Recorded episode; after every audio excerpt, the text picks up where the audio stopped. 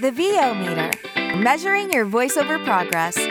Whether you're a veteran voice actor just starting out or don't even know how to set a level, we're here to help you avoid the pitfalls along your voiceover path to success.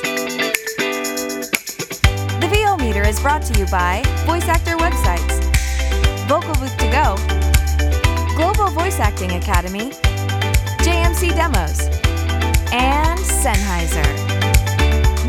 The VO meter is produced in part using Source Connect, made by source-elements.com. And now your hosts, Paul Stefano and Sean Daly. Hi, everybody. Welcome back to the VO Meter. We're continuing our pre show interviews with some of the presenters from Mini Mavo 2020. And now we're joined by Angel Burch, who's doing a session on Think Like a Creative outside of the booth. So, welcome, Angel. Hi, thank you. So, tell us, how did you become involved with the conference? Well, I have this good friend. Uh, you might know him. His name is Everett Oliver. and he kept hounding me for years that I needed to get um, on the list to to be a speaker at Mavo. And so this year I contacted Val and I said, Hey, what can I do? And we got to talking about it and boom, here I am. Everett is a character for sure. We interviewed him yesterday and um, it was shenanigans as always. Oh, absolutely. Uh, it's always a good time with Everett. so, your talk is about being creative out of the booth. Tell us a little bit about what you plan to cover. So, one of the things that I find, I teach business and marketing through the X class. And one of the things that I find with creatives is that they are so great at being creative in the booth and they're creative with um, other things, maybe writing or singing or drawing or, you know, because I always tell people, yes, you are a business, but creative is what you do. You naturally do that. And it's part of every part of your being. It's in your bones, really. But it's so funny that when you mention business and marketing, all of a sudden it's like that creative switch gets flipped off. and they have a hard time translating how to be creative in their business and marketing. And that's essentially what I want to talk about. That's so true. I've talked to many people. I, I think I like to think of myself as a little bit of, of an outside of the box thinker.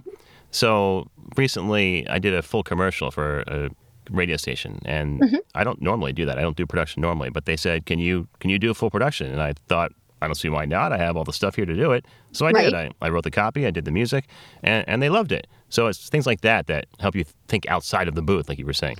Well, and if you can translate that kind of thing to actually doing marketing or actually setting up your business for let's take example just for example really quick your intro letter i mean how much thought have you really given to your intro letter to reach out and touch people to give them a value added service, for example, something maybe like, for example, you did the copywriting. Do you do that on a regular basis? Is it something that you can offer them?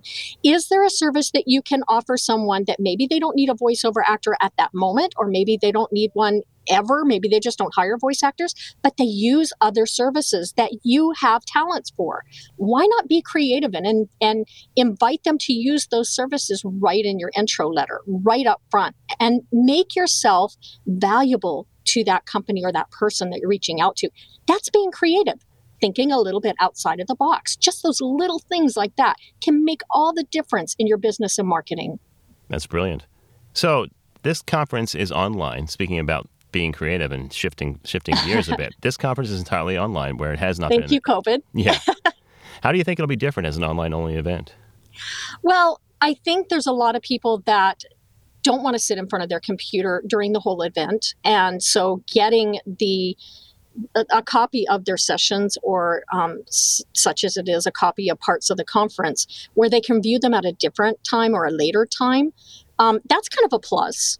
But at the same time, I think that you lose a lot of people because going to these events is more than just teaching. It's more than just being able to listen to coaches or listening to um, special speakers or that sort of thing. It's the camaraderie. It's the input from your peers. It's the just the energy that is there at at any given conference, and we're missing that right now. And it's and it's really a shame that we are, but it's necessary.